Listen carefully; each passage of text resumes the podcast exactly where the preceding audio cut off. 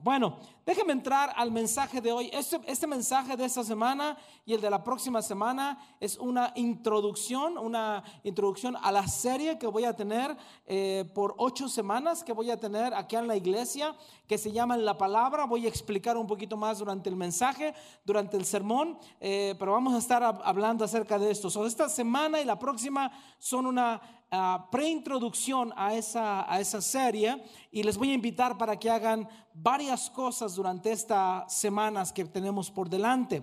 Primeramente, esto es lo que yo quiero ah, para ustedes en este año 2024. Mira este verso, este es uno de mis versos favoritos que está en Efesios en el capítulo 3, en el versículo 16. Esta es mi oración por ustedes. Pablo dice, pido en oración. Es bien interesante, el apóstol Pablo, algún día tal vez deberías ir a la Biblia y mirar cada vez que el apóstol Pablo hace oración, te vas a dar cuenta que el apóstol Pablo no está pidiendo por mejores trabajos, no está pidiendo por sanidad. El apóstol Pablo tiene una forma de ver la vida muy diferente, una perspectiva bien diferente a la que nosotros tenemos. Y dice Pablo, pido en oración que de sus gloriosos e inagotables recursos, lo que Dios tiene, dice, los fortalezca con poder en el ser interior por medio de su espíritu. Familia de Iglesia Amistad, como pastor, ese es mi deseo para ti en el año 2024. Que Dios te fortalezca en tu ser interior con tu espíritu. Yo quiero que este año seas más fuerte. ¿Cuántos dicen amén? Quiero que seas más fuerte. Esta es la oración del apóstol Pablo. Esta es la oración que yo tengo para ti, que le pido a Dios. Dios, ayuda a que Iglesia Amistad en el año 2024, cada uno de nosotros podamos ser más fuertes. Entonces, quiero, que, quiero animarte a que no te pierdas todo lo que hacemos en Iglesia Amistad. Como padre espiritual de esta obra, como pastor de esta obra, mi trabajo es prepararles a ustedes el alimento. Y tratamos de preparar el alimento balanceado, donde tengamos diferentes cosas para que ustedes puedan ser alimentados.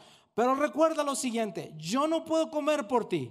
Yo nada más voy a preparar la mesa. Yo me voy a esforzar por tener seminarios, retiros, congresos, conciertos, reuniones, sermones, oraciones, ministraciones. Yo voy a hacer de mi parte y yo sé que todo el equipo de Iglesia Amistad, todos los líderes en Iglesia Amistad vamos a hacer exactamente lo mismo.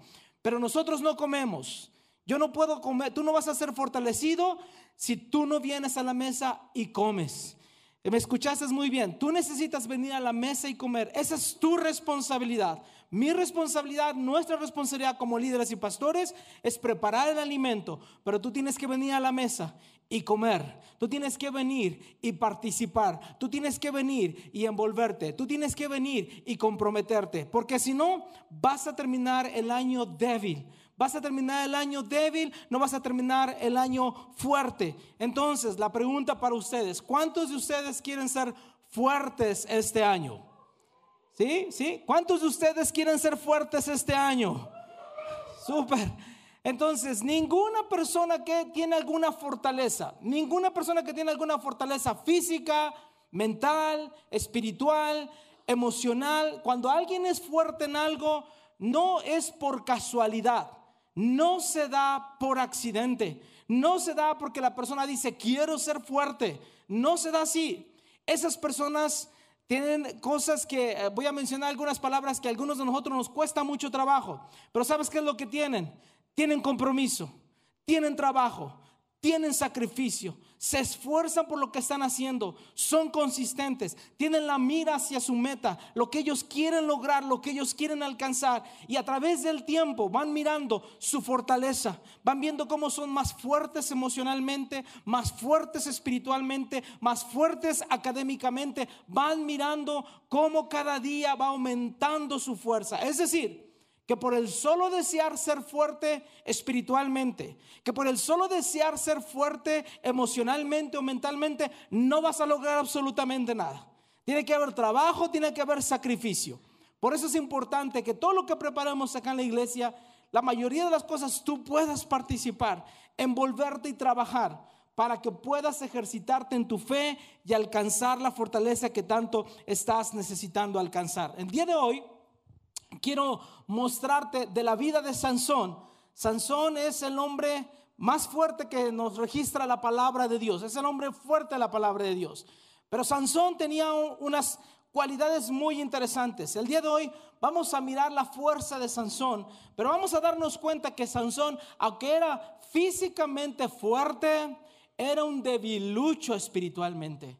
Era un débil, él no podía con las tentaciones que le presentaba el mundo, él no podía con las tentaciones que el diablo le enviaba y constantemente fracasaba. O el día de hoy quiero mostrarte cómo puedes ser fuerte, quiero mostrarte cuáles son las cosas que te van a hacer débil y al final tú vas a tener la opción de decir, yo quiero ser fuerte o tal vez vas a decir, bueno, voy a, voy a continuar siendo débil, por, siendo débil porque simplemente no quiero comprometerme a las cosas que debo de hacer. Son tres actitudes, déjame decirte, tres actitudes que te van a debilitar. Tres actitudes que te van a debilitar. Primero, te va a debilitar la complacencia.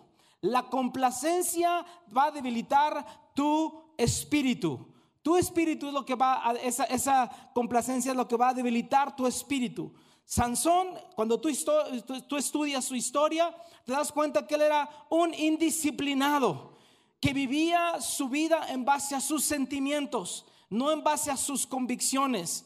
Él simplemente era guiado por lo que sentía. Él no era guiado por lo que creía. Él no era guiado por los principios. Cuando Sansón miraba a Dalila, aquella mujer por la cual era atraído, los pensamientos de Sansón, si tú ves en Jueces capítulo 14, que no lo voy a leer el día de hoy, pero si tú ves la historia de Sansón en Jueces 14, él decía, se ve muy bien, la quiero para mí. Él simplemente está diciendo, yo quiero, consíguemela, la quiero, la necesito. Ella está, él está solamente viviendo bajo sus sentimientos, no bajo sus convicciones. Y cuando nosotros somos complacientes y cuando nosotros nos movemos bajo nuestros sentimientos, el día de hoy tengo ganas de ir a la iglesia, hoy el siguiente domingo no tengo ganas de ir a la iglesia, hoy voy a abrir mi Biblia porque tengo ganas, la próxima semana no la abro. Y nos vamos moviendo por nuestros sentimientos, por nuestra complacencia, no vamos a llegar a ningún lado.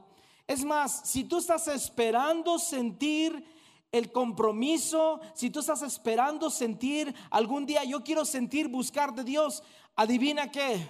No solamente no llegará ese sentimiento, pero el mismo diablo se encargará de que nunca tengas ganas, nunca sientas ganas de buscar de Dios. Nosotros los creyentes caminamos en fe. Hay veces no tengo ganas de venir a la iglesia. ¿Cuántos de aquí algún día no han tenido ganas de venir a la iglesia? Levanten sus manos. Yo la voy a levantar hasta el pie también. Porque hay domingos en que no tengo ganas de venir. Hay viernes en que me cuesta mucho trabajo venir para acá. Pero sabes que tengo que actuar en mi convicción, no en mi sentimiento.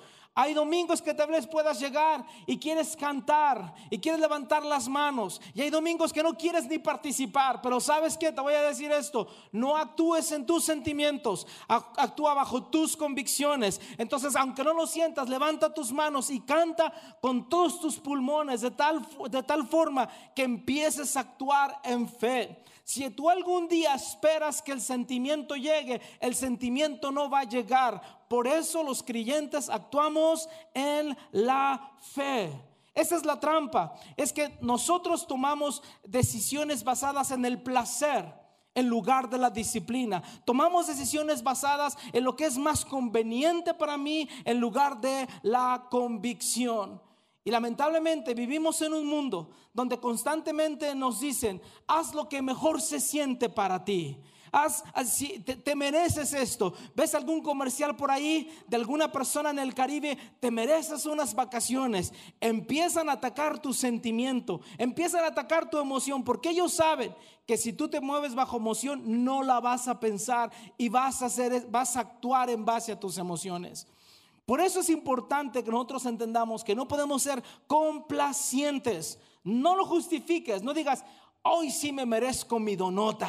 Nada de eso. Hoy sí me merezco nada más la rosca de reyes, nada más la concha, un tamal más, me lo merezco. Nada.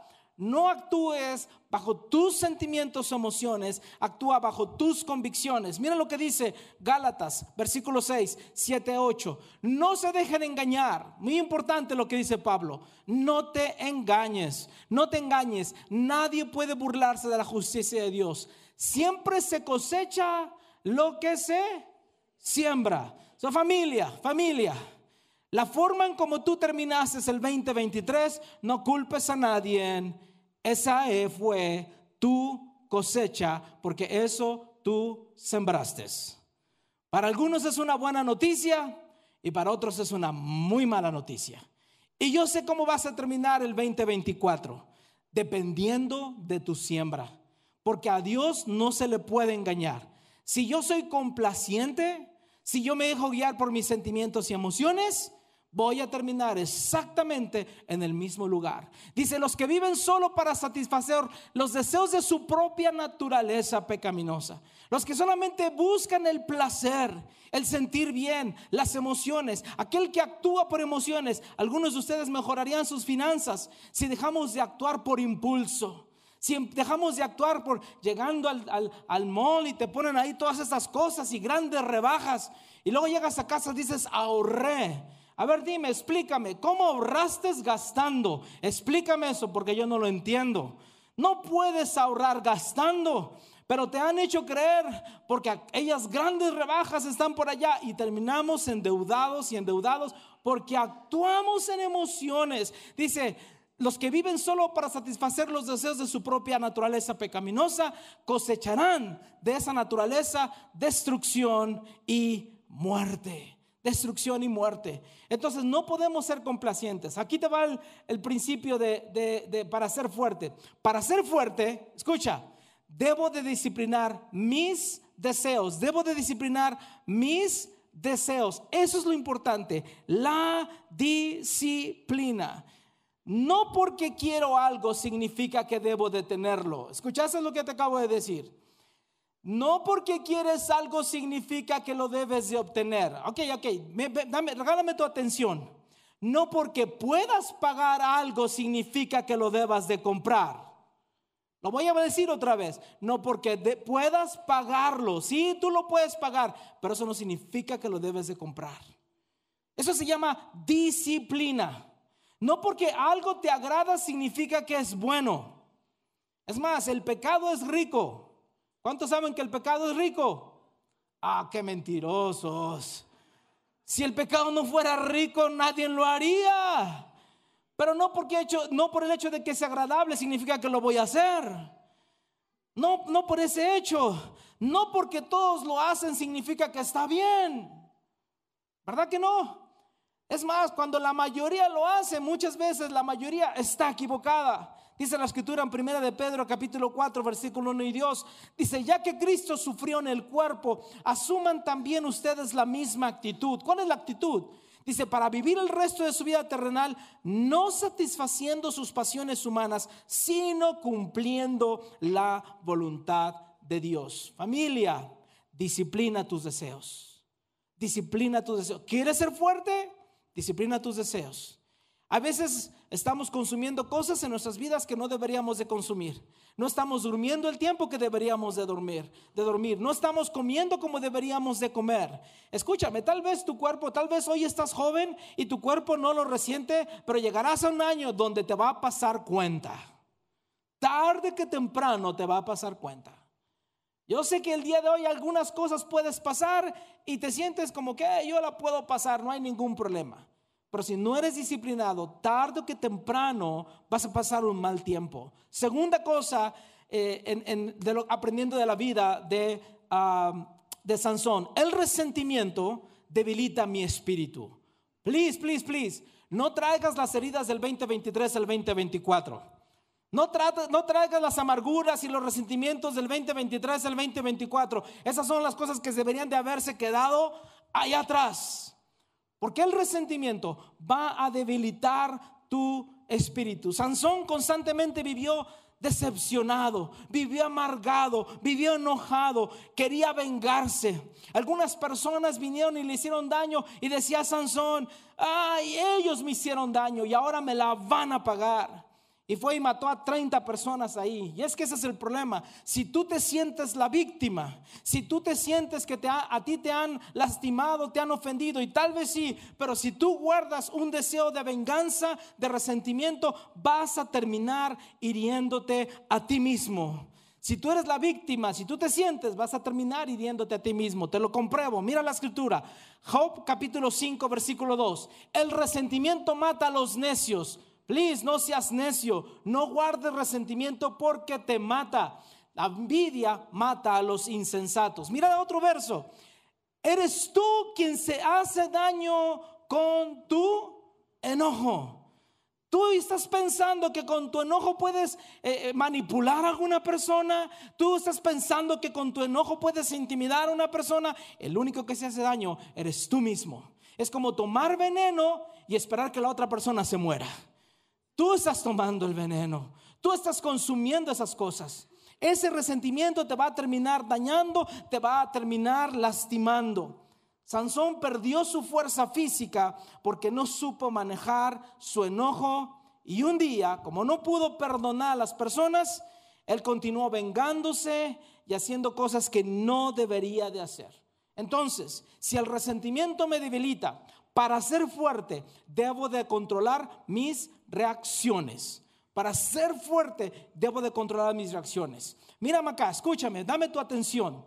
Tú no tienes control sobre cómo la gente va a expresarse de ti o a hablar de ti. Tú no tienes control sobre las acciones de las personas. Pero tú sí tienes control de cómo tú vas a reaccionar ante lo que la vida te está tirando, ante lo que las personas te están diciendo de ti. Tú sí tienes el control. Tú puedes reaccionar amargado o puedes reaccionar con el perdón. Y el perdón no significa que eres débil, el perdón significa que eres fuerte, porque lo más fácil es vengarte de las personas. Lo más difícil es vivir con un corazón sano. Dice la escritura en Proverbios 29, 11, el necio no esconde su enojo lo saca, lo dice, lo grita, me la hizo, me la va a pagar, va a ver cómo le va a ir. El necio no esconde su enojo, el sabio dice que sabe controlarse. Es muy fácil cuando alguien te hiere, cuando alguien te lastima, enojarse y estás en todo tu, derecho. Pero párate ahí, no quieras vengar, no formes una, una amargura en tu corazón.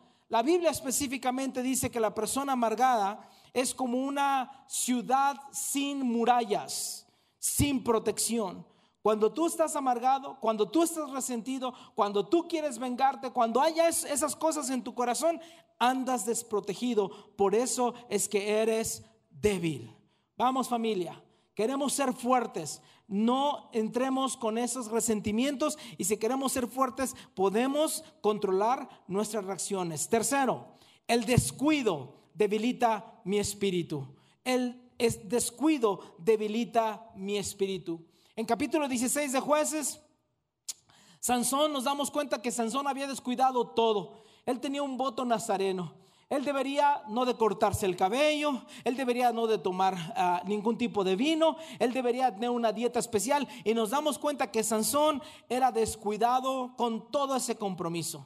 Estaba tomando vino, estaba relacionándose con mujeres que no eran de su propio, de su propio pueblo y tarde que temprano ese descuido que eh, eh, Sansón tenía le trajo grandes problemas. Cuando eres descuidado de tu tiempo, cuando eres descuidado de tu salud, cuando eres descuidado de tus, de tus finanzas, cuando eres descuidado de tus palabras, asegúrate, eh, eh, ten por seguridad que vas en la dirección contraria. Me acuerdo la historia de Sansón. Dalila le preguntaba, ¿cómo, de dónde viene tu fuerza? Cuéntame el secreto de tu fuerza. Y Sansón le mentía. Y le decía, mi fuerza viene de aquí. Y en la siguiente noche ahí estaban hombres tratando de, de quitarle la fuerza a Sansón. Sansón sabía que estaba jugando con fuego. Él no era un tonto. Él sabía que estaba jugando con fuego y que tarde que temprano se estaba acercando hasta revelarle el secreto a Dalila. Y un día, de ser el hombre más fuerte, se despertó y era un hombre débil. Porque sabes qué, te voy a decir lo siguiente. Tú y yo sabemos con lo que estamos jugando. Tú y yo sabemos con lo que pensamos, no me va a hacer daño. no me va a hacer daño. Pero escúchame, el alcohólico no se convirtió en alcohólico con el primer trago. Aquella persona que está adicta a la drogadicción, a cualquier tipo de droga, no, se, no vino a esa adicción en la primera vez que lo probó. No pasó así. todas esas personas empezaron con algo eh, experimentando, algo nuevo, nunca pensando que iba a pasar. Cuando tú miras divorcios y separaciones, yo no creo que nadie se casa pensando me voy a divorciar, me voy a separar. Creo que muchos de nosotros, la mayoría de nosotros, el 1% por los papeles, pero el otro 99% quería ver si estaban despiertos nada más. El otro 99% se casa diciendo voy a quedarme aquí hasta que la muerte me separe. ¿Por qué pasa el divorcio? El divorcio no pasa por una decisión de una persona. No, no, no, no, no. Eso son una serie de indisciplinas que la persona va teniendo poco a poco, poco a poco, poco a poco, hasta cuando la relación simplemente ya no se puede sostener. Y esa es la mala noticia para ti, para mí. El diablo sabe con qué estás jugando. El diablo sabe con qué estás jugando. El diablo sabe qué pensamiento estás entreteniendo. Él sabe qué amigos no deberías de visitar y qué lugares no deberías de visitar. Él lo sabe muy bien. Y cuando tú piensas que puedes controlar esa doble vida, cuando tú piensas que puedes controlar, el domingo soy una persona y el martes soy otra, el domingo soy una persona, pero llega el viernes y el cuerpo lo sabe. Cuando tú piensas que tú puedes controlar eso, estás engañado. Porque tú y yo no tenemos control sobre el pecado. La Biblia no dice que resistamos el pecado, la Biblia dice que resistamos al diablo, pero la Biblia dice que cuando viene el pecado yo debo de correr, porque el pecado es más fuerte que yo, es mucho más fuerte que yo, por eso yo debo de correr. Cuando yo estoy jugando con esta doble vida es una invitación al diablo para ver, diablo, tiéntame a ver si lo puedes lograr, lo va a lograr. Cada año, cada año escucho divorcios, bancarrotas, separaciones, enfermedades, relaciones rotas. Y todas estas personas, todas estas situaciones no empezaron de la noche a la mañana, empezaron poquito a poquito con una mala decisión a la vez. Proverbios 18:20 dice así, cada uno recibe por sus palabras su premio o su castigo. Por eso te dije, lo que tú y yo sembramos, es lo que cosechamos. Sea, y quiero ser honesto, tal vez para algunos de nosotros pueda ser duro, porque cosechamos lo que no, no queríamos. Bancarrota, enfermedades, divorcios, separaciones, corazones rotos, cosechamos lo que no queríamos. Pero esa es la verdad. Y la única forma en que tú eres fuerte es reconociendo el lugar donde tú estás parado. Tengo que saber dónde yo estoy el día de hoy. Esa es la primera cosa. Ay, me acordé de una, de una experiencia que, que, nos pasó en pasión. Eh, no la voy a contar para cubrir a los muchachos, pero voy a contar otra. Mejor. Esas me las guardo para con ellos. Pero si tú vas a mi casa y vas a visitarme a la casa y te pierdes en el camino y me hablas por teléfono, pastor, me perdí, no, puedo llegar a su casa. Mi pregunta va a ser, ¿dónde estás? Dime en dónde estás. Dime en qué calle estás. Dime en, qué, en dónde estás para yo poder ubicarte, cómo llegar a tu destino. La única forma en que tú puedes ser fuerte en el 2024 es reconociendo tu estado el día de hoy. Si el 2023 cosechaste algo que no querías, es mejor que hoy reconozcas, este es mi estado, estoy así, estoy en la calle de la desgracia, estoy en la calle de la adicción, estoy en la calle del divorcio, así estoy, este es mi lugar. De ahí partes y empiezas a trabajar. Por eso dice, cada uno recibe por sus palabras su premio su castigo. Cada uno de nosotros. El 2024 Espero que este sea tu año donde finalmente digas, quiero ser más fuerte. Quiero finalmente ser más fuerte. Entonces déjame decirte cómo puedes ser más fuerte. El tercer principio. para ser fuerte debes desarrollar... ah, eres tan, gracias, dame uno más, este, Mari. Para ser fuerte, debo desarrollar buenos hábitos. Debo desarrollar buenos hábitos. Muy importante, ¿por qué? Porque nosotros somos la suma de nuestros hábitos. Yo soy quien soy por los hábitos que tengo. Es decir, mi carácter son mis hábitos. Y los hábitos, nosotros los seres humanos fuimos creados para tener hábitos. Constantemente desarrollamos hábitos. Tú te vas a peinar todos los días del mismo lugar donde tú te peinas. De la derecha, de la izquierda, de atrás o de adelante. Y algunos de ustedes yo sé que ya ni se peinan porque nada más echan cremita para que brille bien. Tú te paras del mismo lugar, te pones tu calcetín del el primer pie o el segundo, tú lo sabes cuál es, tú te cepillas, tú haces tu, higiene bucal de la misma forma porque somos seres humanos de hábitos. Si yo te pregunto cómo llevas tus finanzas, cuánto sabes que tienes en el banco y cuántos eh, son los, uh, los pagos que tienes que hacer, tú tienes un sistema, tú tienes un hábito. Cada quien tiene su hábito. Mientras funcione ese hábito está bien, pero somos seres humanos de hábitos.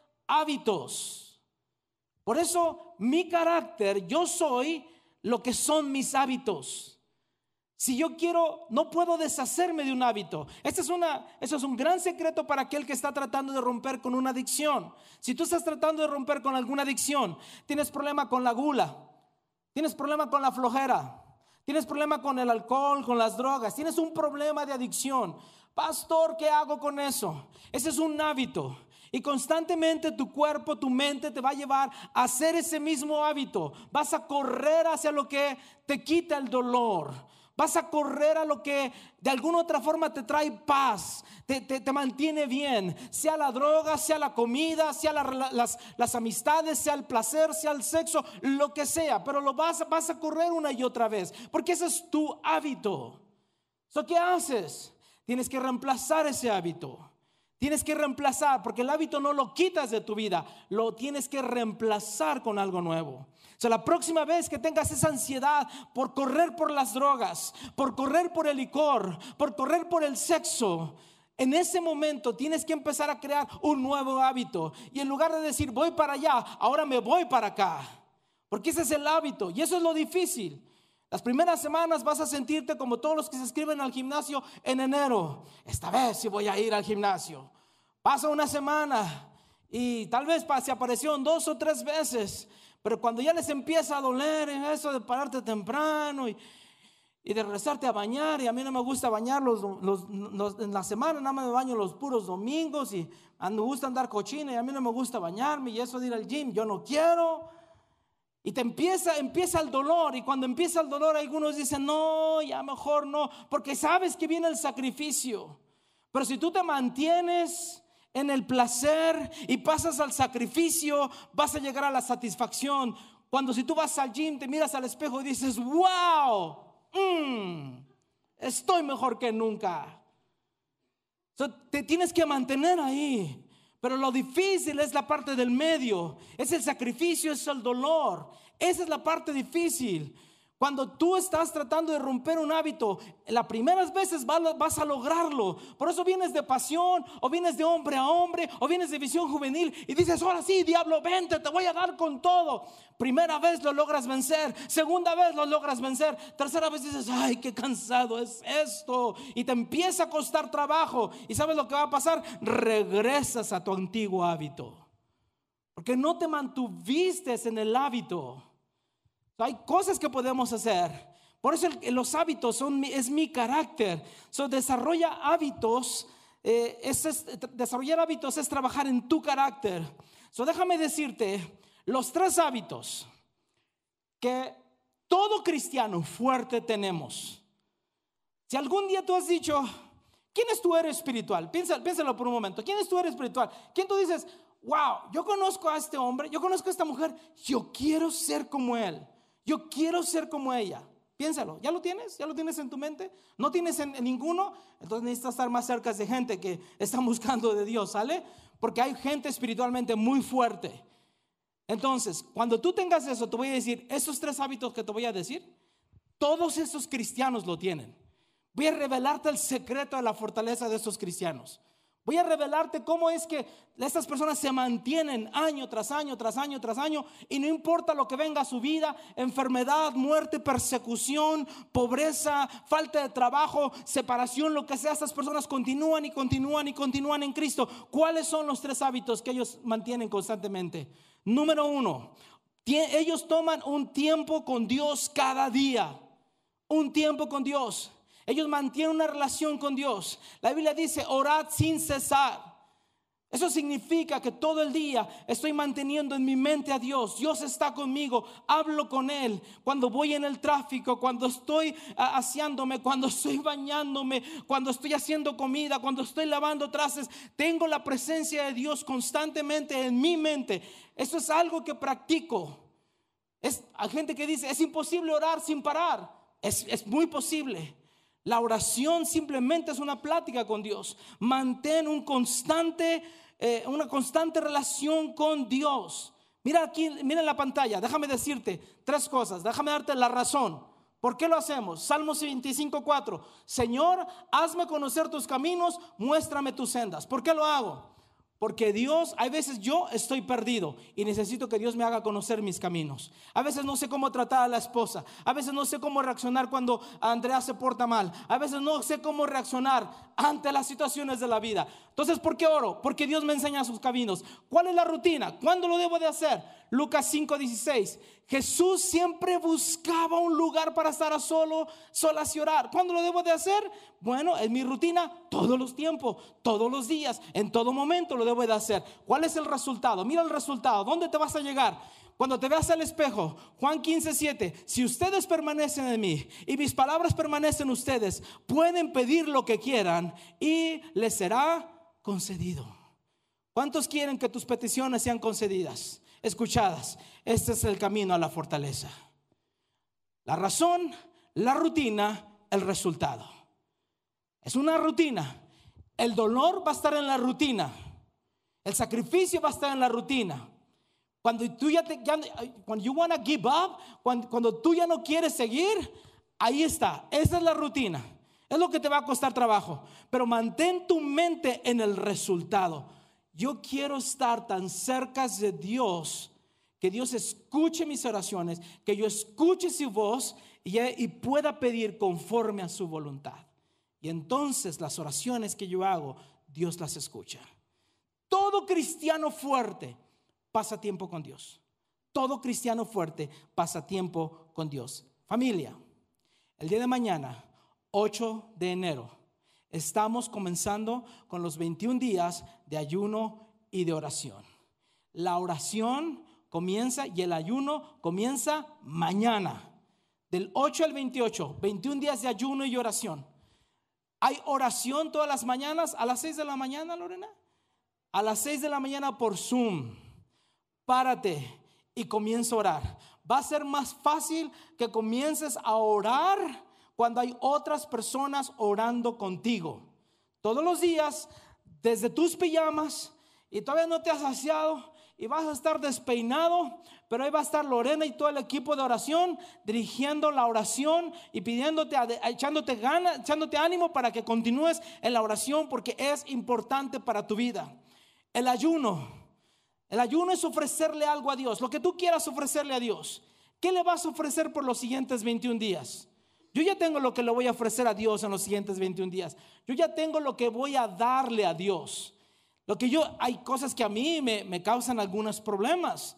Bueno, pues hay cosas que le voy a dar a Dios por esos 21 días. Sí, Señor, voy a dejar esto por esos 21 días. Y en vez de ir a correr por mi café mañanero, voy a ir a correr por mi lectura bíblica en la mañana. ¿Por qué? Porque quiero entregarte algo. No solamente se trata de quitar algo de mi vida, Acuérdate, un hábito se reemplaza. No solamente es quitar este mal hábito, sino introducir un hábito nuevo. Entonces me pongo en la mañana, hago mi oración, en vez de mi café, hago mi lectura bíblica. Por 21 días, con, con todos los hermanos, trabajando para la fortaleza. Vas a empezar a resentirlo como para el día 5, para el día 6, te va a empezar a costar trabajo. Ese es el sacrificio, ese es el sacrificio. Mantente viendo, eh, enfócate en el resultado, lo que quieres lograr, una relación íntima personal con Dios. ¿Están listos para los 21 días de ayuno y oración? Oh, algunos están, pero es que la rosca, pastor. Pero es que los tamales, pastor. Vienen los tamales en febrero y puras excusas. Volteate con la esposa, con el esposo y diga, ya déjate de excusas. Vamos a ponernos fuerte. Vamos, volteate ahí, no me veas a mí. Ahora el esposo, el novio, el amigo, eh, déjate de excusas. Vamos a ponernos fuertes. Se acabaron las excusas. Y al otro te va a decir, ¿y qué hacemos con la, ronca, la rosca que compramos? No, no, le, no, no, no traigas más excusas. Total, hay muchos lugares donde puedes llevar la rosca y ya se la pueden echar. Y ya has bendecido a una familia. Segundo hábito que hacen los cristianos fuertes. Segundo hábito es reunirte con creyentes cada semana. Todo creyente fuerte se reúne por lo menos una vez a la semana con otros creyentes. Porque la vida cristiana no se vive solo. La vida cristiana se vive con otras personas. ¿Cómo vas a saber qué hacer con el esposo que ya no aguantas? Pues cuéntate con alguna otra hermana que haya pasado por esa situación y escucha su historia, te va a fortalecer, te va a ayudar. Cuando estés pasando con problemas con tus hijos, ese hijo adolescente que ya no lo aguantas, ya no lo soportas y ya estás deseoso ya estás dándole gracias a Dios porque hasta sientes un avivamiento porque ya pronto regresa a la escuela. Gracias a Dios que ya se vaya porque se come todo aquí en la casa, rompe todo aquí en la casa ya no sabes qué hacer, júntate con otras parejas que han pasado por esa situación y pregúntales, ¿cómo le hicieron? ¿Cómo le hicieron? La vida cristiana se vive junto, nunca se vive separado. Eso es lo, importante. Aquí en la iglesia no solamente tenemos una reunión semanal, tenemos varias reuniones para ti. Los viernes tenemos, celebramos la recuperación. ¿Cuándo, ¿cuándo comienzan los 12 pasos, Jorge? 26 de enero. 26 de enero, si estás cansado de adicciones, de heridas emocionales y de complejos en tu vida, si no te puedes sacar esa baja estima, ese rechazo en tu vida, ya basta, termina el año más fuerte. 26 de enero, aquí te esperamos en CR. Ah, no, no, no. 26 de enero no pueden llegar, Jorge. Tienen que llegar desde este viernes, Jorge. Porque tienen que empezar a formar una disciplina. Tienen que mostrarse el deseo. Va a llegar el sacrificio. Te aseguro que algunos vienes vas a decir, ay, no, es que está nevando, es que hace frío, es que hace esto, es que por qué esto y por qué aquello. Nada agarras tus cosas, te vas a, te vienes a CR y empiezas a trabajar en esas heridas, en esos resentimientos, en esa falta de perdón, en esas adicciones y vas a lograr resultados fuertes en tu vida. O tenemos nuestros grupos de CR todos los viernes. Los grupos de 12 pasos comienzan el 26 de enero, pero el único requisito para entrar a esos grupos es que estés asistiendo ya los viernes a CR. ¿Por qué lo hacemos? Porque no vamos a trabajar, no vamos a ofrecerte el equipo que tenemos en CR si tú primero no estás comprometido. Y el compromiso es vente todos los viernes, vente todos los viernes. Es muy importante. Otra vez, déjame darte la razón. ¿Por qué, los cristianos fuertes eh, se reúnen una vez a la semana? La razón, Hebreos 10:25. No dejemos de congregarnos como acostumbran algunos, algunos hacerlo Ah, qué mala costumbre, ¿no? Es decir, qué mal hábito. Qué mal hábito que algunos nada más se aparecen el Día de las Madres y la Pascua y algunos nada más vienen cuando les va yendo la vida mal. Es un mal hábito. Dice, no dejemos de congregarnos, dice, sino animémonos unos a otros. Esa parte de unos a otros, mírame, mírame, mírame, dame tu atención. Esa parte de unos a otros, hay 57 mandamientos que involucra a los unos a los otros. Es decir, vamos, préstame tu atención. Si tú no vienes y te involucras con otro, estás rompiendo más de 50 mandamientos. ¿Ah? Anímense unos a otros, oren unos por otros, lloren unos con los otros, intercedan unos por los otros. La Biblia nos dice que la vida cristiana se vive unos con los otros así crecemos. La razón, la Biblia dice, nos juntamos constantemente. La rutina, aquí es donde duele. En Hechos 5:42 dice que se reunían día tras día en el templo y de casa en casa. Ellos tenían dos reuniones.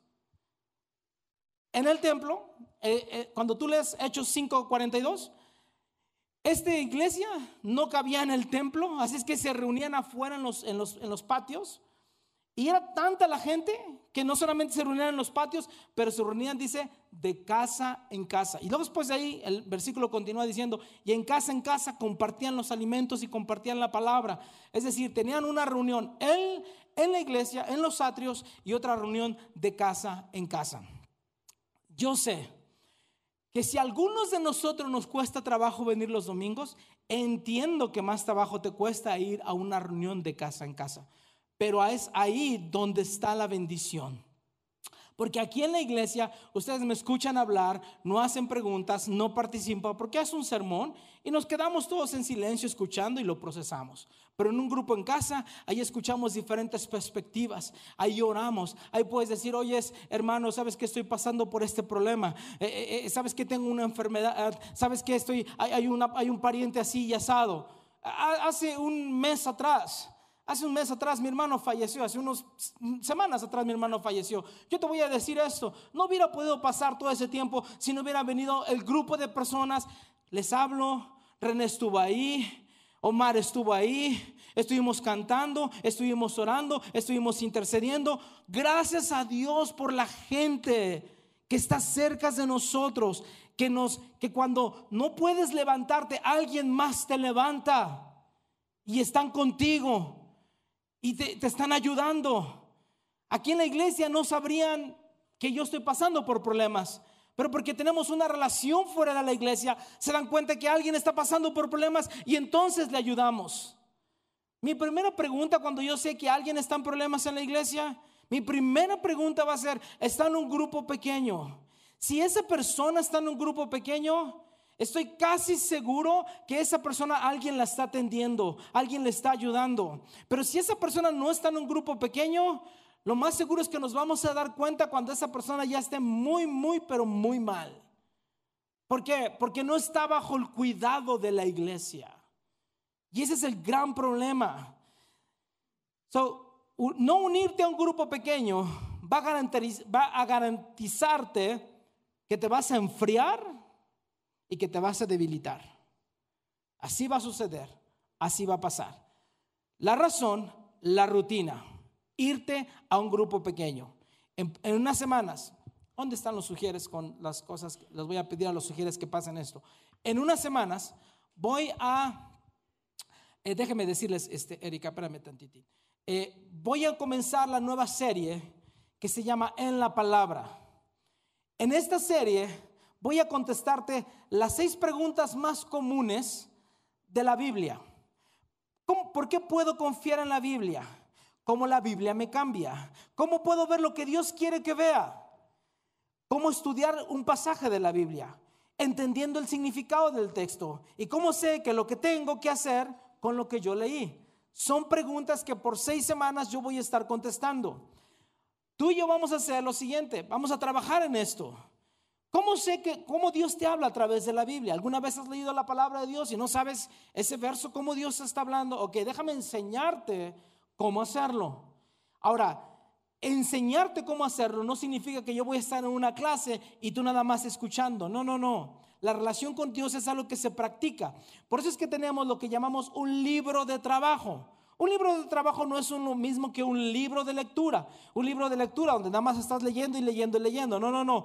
Este libro es un libro de trabajo. Tú vas a leer el pasaje, vas a, vas a eh, yo te voy a enseñar, va, a estar el video, va a estar eh, enseñando la persona y entonces tú mismo vas a escribir lo que Dios te está hablando a ti por la enseñanza que tienes. Por eso es un libro de trabajo. Este libro lo vamos a hacer por seis semanas. No te estoy pidiendo que hagas una rutina de unirte a un grupo pequeño hasta que Cristo venga. Ni tampoco te estoy diciendo que hasta la Navidad.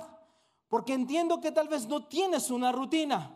Pero entonces, para ayudarte a ti en la rutina, vamos a empezar a trabajar con este grupo, este libro de trabajo que se llama 40 días en la palabra. el sermón completo se llama en la palabra durante las siguientes semanas vas a tener que comprar tu libro de trabajo. Este es un libro por persona, porque lo que Dios te habla a ti no le va a hablar al esposo o no le va a hablar a tu hijo. Es cada quien tiene que trabajar en su propio libro de trabajo. Nosotros vamos a repartirles, ahora sí muchachos, hermanos de los sugieres, repártenlos a todos, a todos, a todos aquí en la iglesia. Aquí te van a repartir una invitación para registrarte a grupos pequeños. Ahí tienes diferentes opciones. Yo puedo estar en un grupo pequeño, yo puedo dirigir un grupo pequeño, yo quiero un grupo pequeño. Hay grupos, pueden haber grupos de mujeres, de hombres, de parejas. Dinos qué día es mejor para ti. Y lo que vamos a hacer con el equipo de grupos pequeños, que ahí por ahí está Marta y, y los hermanos que le ayudan a ella, lo que van a hacer ellos es tratar de integrarte en alguno de estos grupos y armar nuevos grupos. So, hazme un favor, pon tu nombre, tu teléfono, tu correo electrónico para que ellos se comuniquen contigo.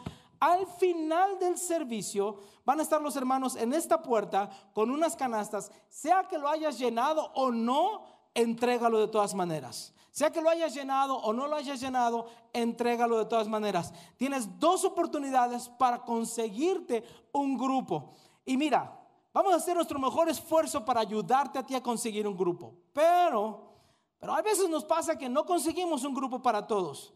Bueno, esa es parte de la rutina, eso es parte del sacrificio. ¿Ya todos tienen uno? ¿Ya todos tienen uno? Préstense las plumas agarren su, su penacho, sáquense una pluma y órale. Y ahí, y ahí este, empezamos a llenar estos. Al final vamos a, pasar ahí los canastos para que eh, todos podamos depositar esta información ahí. Mientras ustedes lo están llenando, déjame regresar a, a, mi, a mi hojita por acá. La razón, nos reunimos para animarnos. La rutina, un día en el templo y un día en la casa. ¿Cuál va a ser el resultado?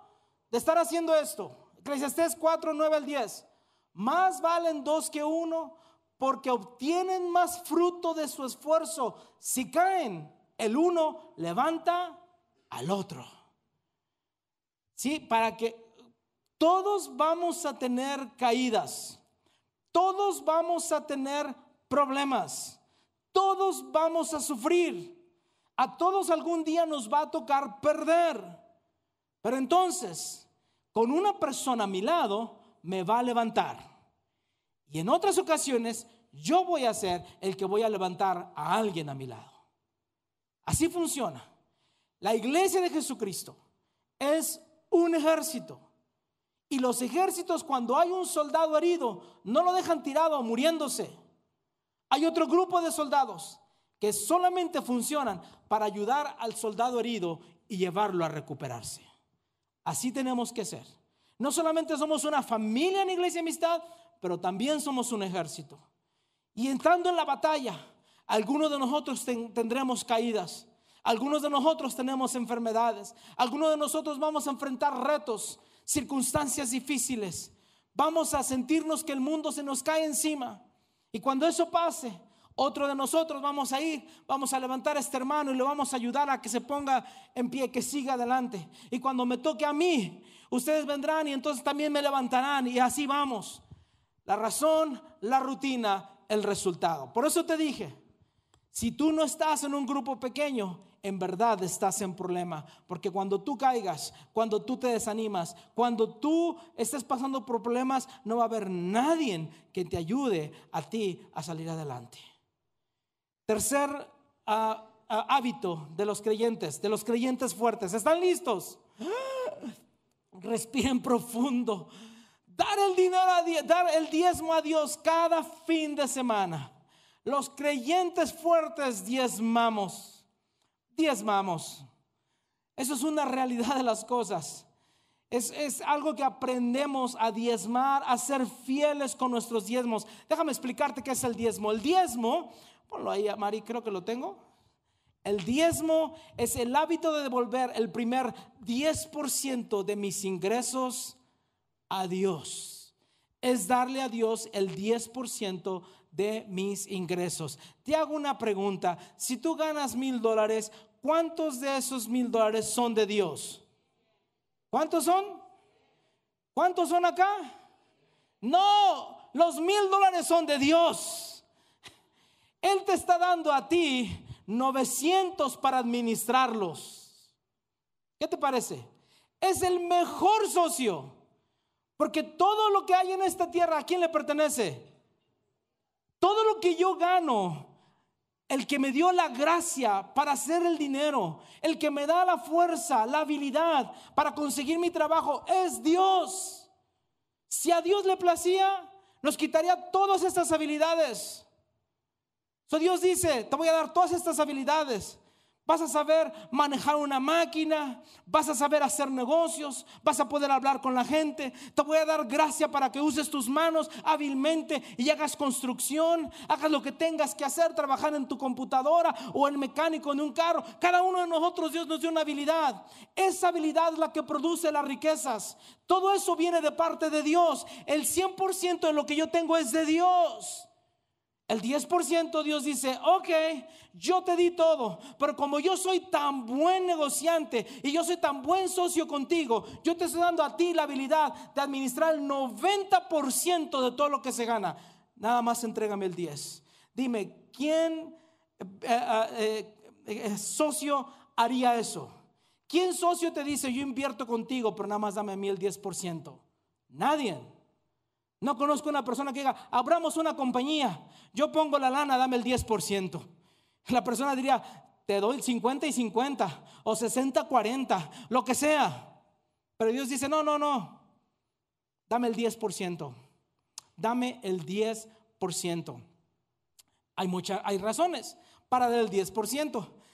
Vamos a, otra vez a mi hojita. de la razón. ¿Por qué razón debo de dar el 10%? Porque donde está tu tesoro, allí también estará, ¿qué dice? Tu corazón.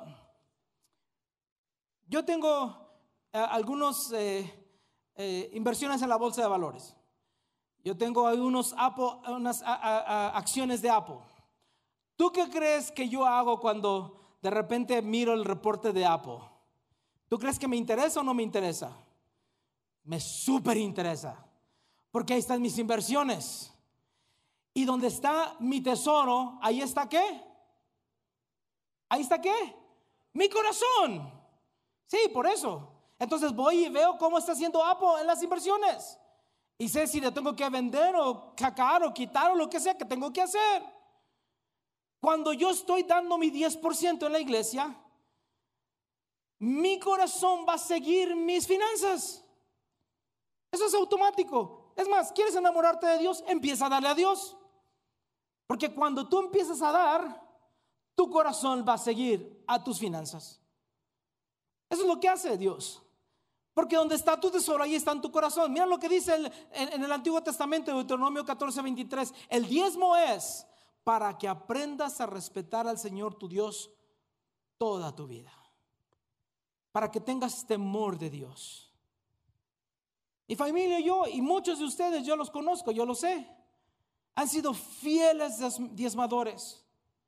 Y te puedo decir que la misericordia y la gracia de Dios no nos ha faltado, nos ha sostenido. Porque Dios es fiel. Porque tenemos un Dios que no miente. Porque tenemos un Dios que cumple sus promesas. En enero en la iglesia nosotros hacemos lo que es las primicias.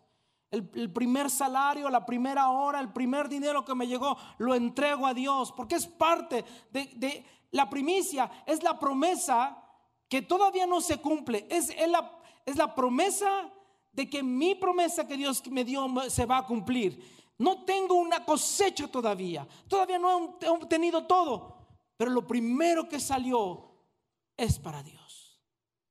Y algunos de ustedes que han sido fieles no solamente en sus diezmos, pero han sido fieles en sus primicias, han sido fieles en sus promesas, han participado. Ah, déjame hacerte esta pregunta. ¿Has conocido algún judío pobre? Piénsalo. Hace algunos años hice un estudio. ¿Sabes cuántos judíos había en las cárceles en Florida? El 1%. ¿Por qué los judíos, muchos de ellos, no conocemos a muchos de ellos pobres? Porque ellos tienen la enseñanza del Antiguo Testamento. ¿Sabes cuánto ellos dan a Dios cuando tú pones diezmos, ofrendas? Y hay un montón de ofrendas que dan, más primicias y todas las cosas que hacen. Se piensa que ellos dan alrededor del 60% a Dios. Porque cuando tú pones a Dios en primer lugar, Dios te bendice. Y yo creo el versículo que, que dice la palabra, yo no he visto un justo desamparado, ni la descendencia que ande mendigando el pan. Sí, el 10% de mi salario que yo le entrego a Dios es una bendición a mi vida. No es una carga para mi vida, es una bendición para mi vida. La gente me puede preguntar, ¿y cómo le haces? Más bien diría, si no se lo doy, ¿cómo le voy a hacer? Porque entonces al no darle mi 10% a Dios, yo no tengo la protección de Dios. Y algunos de nosotros simplemente no podemos progresar porque no queremos darle el 10% a Dios. Nos hemos estado resistiendo y resistiendo y resistiendo. Y sabemos que dar el diezmo es parte de la fortaleza espiritual. Y algunos de nosotros le abrimos esa puertecita al diablo para venir y tocar nuestras finanzas. Y, venimos y sufrimos y sufrimos y constantemente estamos en esa situación porque simplemente hemos decidido, voy a ser débil en esa área. Y te estoy hablando a ti, no te hagas. Mira la rutina. La razón esta, la rutina, primera de Corintios, cada cuándo se debe de hacer. El primer día de la semana, es decir, el domingo, el primer día de la semana, cada uno de ustedes aparte y guarde algún dinero conforme a sus ingresos. Es proporcional. Si yo gano mil, yo le traigo cien a Dios. Si yo gano diez mil, yo le traigo mil a Dios. Y así me voy. Es proporcional. No se trata quién echa más. De hecho, es más generoso el que se queda con menos, no el que da más. Es el que se queda con menos. Ese es el más generoso. la Biblia dice, cada primer día de la semana, ¿Por qué lo hago? Porque me estoy recordando Dios primero, Dios primero, Dios primero, Dios primero. Cuando llega mi cheque a mi cuenta de banco, la primera cosa, el primer cheque que sale de ahí es mi diezmo. Todo lo demás va a seguir después. El diezmo es la primera cosa que saco de ahí. Lo tengo haciendo por más de 30 años. Participamos de todo tipo de, ofrendas. Estábamos en pasión y nos dijeron, da una ofrenda de 35 dólares al mes para ayudar a la traducción de la Biblia. Y le puse ahí mis 35 dólares. Mi esposa ayuda a una niña en El Salvador, mensualmente le manda su dinerito para poder seguir sosteniendo a esa niña. Y tiene años con esa niña sosteniendo a mi esposa. No somos ricos, nos hace falta muchas cosas. Te invito a mi casa para que vengas y me ayudes. Pero Dios nos sigue bendiciendo y nos sigue bendiciendo. Somos bendecidos para bendecir. No somos bendecidos para quedarme con todo. Somos bendecidos para bendecir. Si tu esposa da, y ay vieja, y ¿por qué andas dando el diezmo? Dale gracias a Dios de que esa mujer es fiel a Dios. Dale gracias a esa persona que es fiel a Dios. La rutina, el resultado. ¿Cuál es el resultado? Mira la escritura.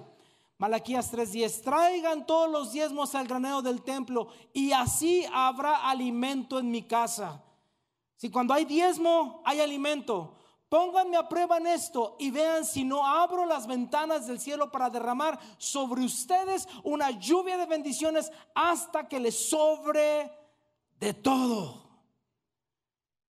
En ninguna otra promesa en la Biblia Dios dice, pruébame. Ninguno. No existe tal cosa. La única promesa donde Dios dice, ponme a prueba a mí, es en los diezmos y las ofrendas. Creo que Dios sabe el trabajo que es que nosotros podamos deshacernos de algo. Dios algunos nos alcanza en el corazón, pero la salvación no llega al bolsillo. La próxima vez que, que, que publiquen por ahí los diezmos y las ofrendas, y cómo dar en la aplicación y, allá afuera hay sobres para dar. Y se hable de primicias y se hable de promesas. Y el diablo te empiece aquí a hablar al oído y decir, no puedes, no te alcanza, no des. Nada más están buscando tu lana. No te va a alcanzar. Entonces te volteas y le dices, o te callas o doy el doble. Dale gracias a Dios por eso. Y te aseguro que ese diablo se va a callar. Esa es una gran bendición. el año pasado muchas personas, varias personas, dieron para poder patrocinar a personas para que pudieran recibir de Dios. Ahí hubo jóvenes de pasión que fueron patrocinados, hubo hombres cuando fueron al evento de hombres, hubo jóvenes cuando fueron a visión juvenil. Siempre hay alguien generoso. Y le doy gracias a Dios porque esos generosos traen una bendición increíble.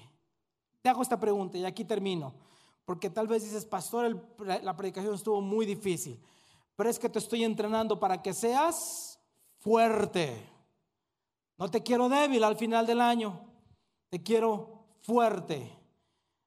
Empieza a construir esos hábitos. Aquí la gran pregunta, si ya conoces el secreto de la fortaleza, la pregunta, ¿qué harás para integrar estos hábitos a tu vida? ¿Qué vas a hacer? ¿Qué vas a hacer? El conocimiento no te hace fuerte, te hace creer que lo sabes, pero no te hace fuerte. El, conocimiento no te hace fuerte. Tienes que buscar la forma de, ¿qué voy a hacer para integrar esto? Por eso es de que los 21 días de ayuno y de oración, los grupos pequeños de la siguiente, del siguiente sermón y tu diezmo y ofrenda que puedes comenzar hoy, no te preocupes que ya pasó el tiempo de la ofrenda y los diezmos, ¿eh? No te engañes, todavía puedes dar, abre tu aplicación, clic, clic, clic y diezmas, rápido. Y para aquel que no tenga rutina, hablen con Marta. Algunas personas lo hacen aquí en la iglesia. Le dicen, Martita, cada mes saca mi diezmo. Cada 15 días saca mi diezmo. Y fácilmente se arregla eso. Muy fácil.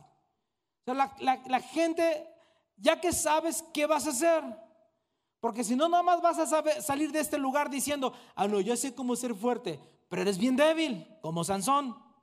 No seas Sansón, échale ganas.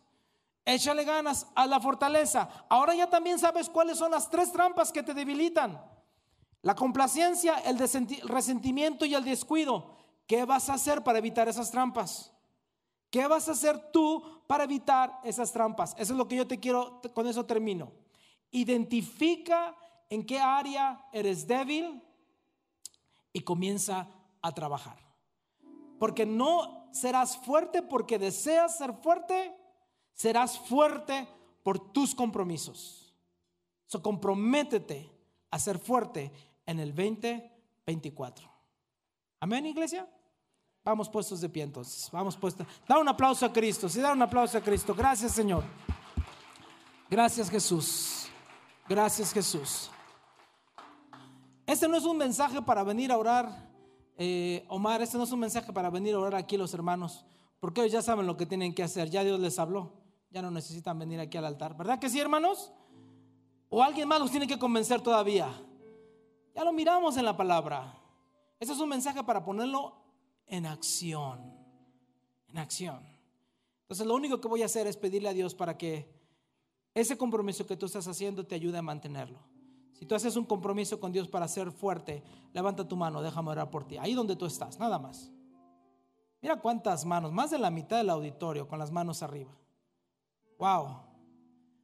Espíritu Santo, yo te pido por todas estas manos que están arriba, Señor. Ser fuerte requiere de compromiso, de sacrificio y de trabajo. Y sé muy bien que muchos de ellos comenzarán con el deseo, sí lo quiero hacer. Pero llegará el día de la prueba, del sacrificio, donde empezará a doler, donde les costará trabajo. Te pido, Señor, que ellos se mantengan viendo la meta, el resultado, lo que ellos quieren lograr. Para que a través de los meses empecemos a mirar y a escuchar testimonios de victoria. Hombres, jóvenes, mujeres, jovencitas, fuertes en Cristo Jesús. Dales fortaleza para que ellos se sujeten a ti, Señor. En nuestras fuerzas nosotros no podemos. Pero si tú estás con nosotros, entonces sabemos que podemos llegar a ser fuertes. Ayúdanos, Señor. Ayúdales a mantener esos compromisos. Aquel Señor que va a perdonar para no llegar con resentimientos en el 2024, ayúdalo. Aquel que está jugando con el fuego y las tentaciones, ayúdalo. Aquel Señor que es indisciplinado, dale disciplina. Señor, ayuda a aquellas personas que el día de mañana van a comenzar sus 21 días de ayuno y oración. Ayúdales. Ayúdales, Padre, a que mantengan ese, ese compromiso. Señor, aquellos que se están registrando para un grupo pequeño, para empezar a aprender de la palabra, para hacerse fuertes. Porque como dice tu palabra, no solo del pan vivirá el hombre, sino de toda palabra que sale de tu boca. Hazles fuertes, Señor. Y aquellos que están empezando a diezmar, Señor, te pido por ellos. Te pido por ellos porque yo sé que va a ser un paso a la vez que les pone nervioso dar un diezmo, que tal vez les pone nervioso, Señor, el poder diezmar, porque es un gasto más, porque tal vez no alcanza. Señor, yo entiendo las dudas que ellos tienen, pero también entiendo, Señor, que tú eres un Dios fiel y que tú cumples tus promesas. Entonces te pido, Espíritu Santo, que tú les des esa fortaleza para confiar en ti que ellos no pongan su vista en cuánto ellos ganan, sino que pongan su vista en lo que tú eres capaz de hacer por ellos. Y si tú eres capaz de abrir el mar, entonces tú eres capaz de suplirle sus necesidades de pagar sus deudas, de suplir lo que ellos necesitan médicamente, en sus aseguranzas, en su trabajo, en su renta, en la educación de sus hijos. Tú eres capaz de sostenerlos a ellos, Señor. Tú eres más grande que la pobreza. Tú eres más grande porque tú nos sostienes, nos ayudas. Entonces, Señor, hazles fuertes en el nombre de Jesús. Hazles fuertes en el nombre de Jesús que ellos tengan un espíritu fuerte para mantener esos compromisos. Y cuando el diablo venga y hable a nuestras mentes, en el nombre de Jesús, Satanás, diablo mentiroso, te reprendemos en el nombre de Cristo Jesús. Te reprendemos, diablo. En el nombre de Jesús, no escuchamos tu voz, escuchamos la voz de Dios, escuchamos la voz de Dios. Este 2024 es el año de mi fortaleza. Este 2024 es el año donde voy a estar fuerte físicamente, eh, voy a estar fuerte en mi salud, voy a estar fuerte en mis relaciones, voy a estar fuerte en mis finanzas, mi familia va a estar fuerte, mis hijos van a estar fuertes en el nombre de Jesús. En el nombre de Jesús, Padre. Queremos una iglesia fuerte, una iglesia fuerte. En el nombre de Cristo Jesús. En el nombre de Jesús. En el nombre de Jesús. Gracias Padre. Gracias Señor. Gracias Jesús. Amén. Amén. Y amén. Dale un fuerte aplauso a nuestro Dios. Gracias Señor. Gloria a Dios. Aleluya.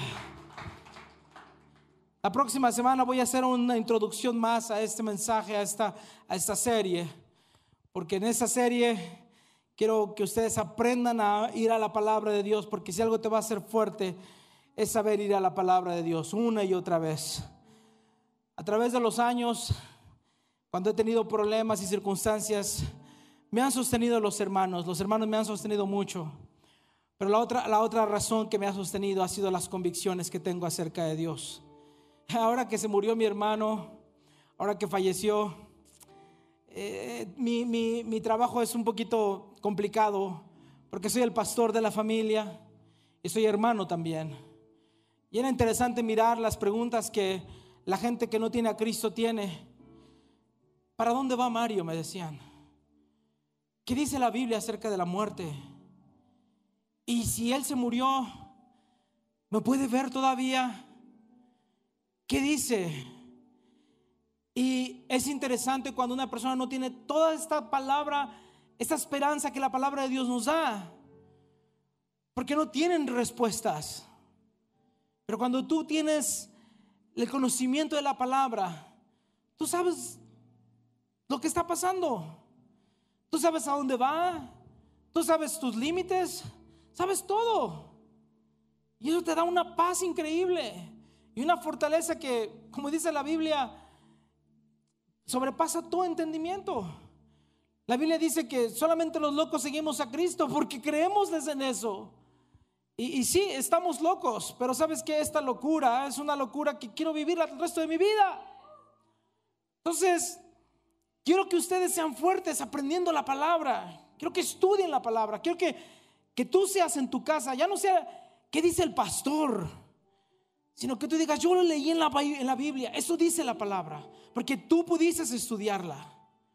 Si por muchos años la religión nos enseñaba que solamente unos cuantos privilegiados tenían acceso a la Biblia, pero cuando vino Cristo abrió la puerta para todos.